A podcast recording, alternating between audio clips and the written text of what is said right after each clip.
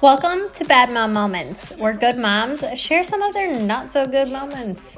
Why? Because we aren't perfect, and it's time the social media world knows it.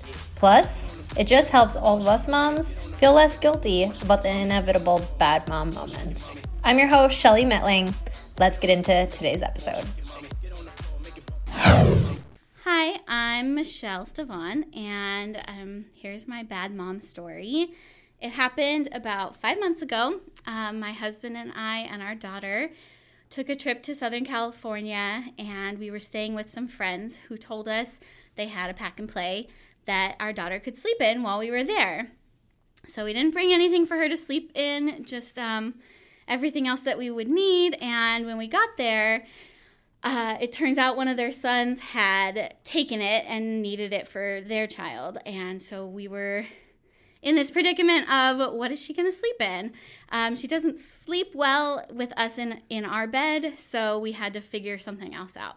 So we went um, to the store, but we didn't want to buy a brand new pack and play or a brand new crib um, because of the way that they package them. It would be impossible to repack it and return it. So we decided to buy uh, a large plastic tub, a large bin that you like store wrapping paper in. Um, and so we felt really awkward doing that, but um, as we're getting it in the cart, I grabbed the lid, and my husband kind of freaked out because he thought, um, Michelle, you're we're not on the same page with this bin thing. We're not going to be putting the lid on it. and so I uh, I told him, well, we're going to be returning this, so they don't know what we're using it for. So we grabbed the lid as well for posterity. Um, and so then we um, set it up in our room that we were staying in. And we didn't think about it till afterwards. Our our thought was to keep her in like a more shaded area of the room that's not as bright because she sleeps better when it's darker in the room. But we had put the bin in the corner of the room behind a La-Z-Boy. so it looked like we were just like stowing her away in the house and trying to like hide her in the corner or something. And we had a moment of like, are we bad parents? But she slept great. So we kind of were just like pushing through the weekend and um, she was fighting all her naps at the time too. So she was like all over the place and and uh, super fussy here and there.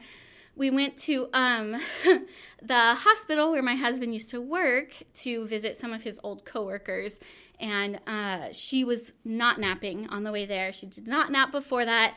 So I told my husband, "Go ahead, chat with your friends, and I'm um, just gonna kind of let her."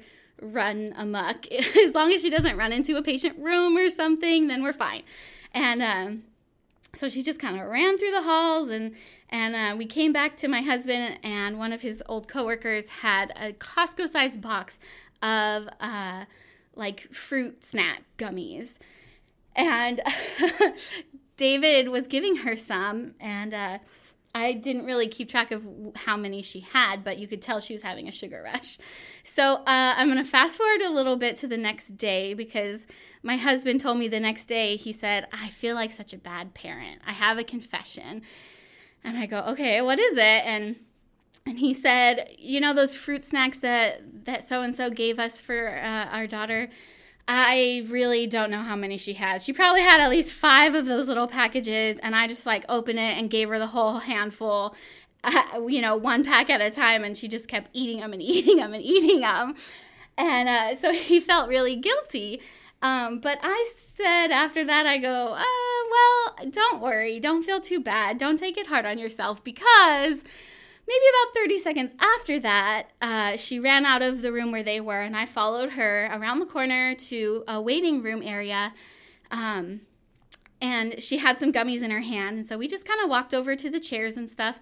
I looked out the window for two seconds and um, just looking out at the scenery because you can kind of see into LA on a clear day. It's really pretty. And I hear my daughter go, mmm, behind me. And I said, Oh, you like those gummy snacks? I turn around. She opens her mouth and she spits out a quarter.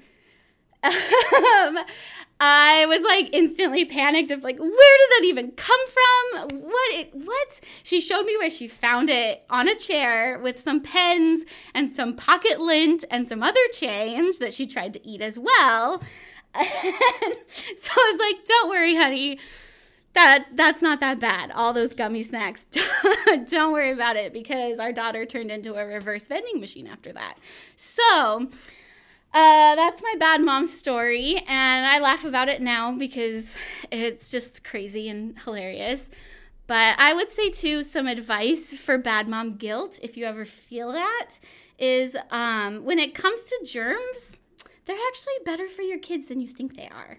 Um, our daughter has hardly ever gotten sick, and we let her, oh my gosh, get so dirty out in the backyard. We, um, uh, we kind of try to be lax about about germs. I mean, we're not covering her in germs, but we're not like over sanitizing. So that would be my advice is don't stress about the little germs. So yeah, thank you. Thanks for listening, guys. If you have a quote unquote bad mom moment of your own that you would like to share on the Bad Mom Moments podcast, shoot me a message over on Instagram at Shelly Metling, linked in the description below.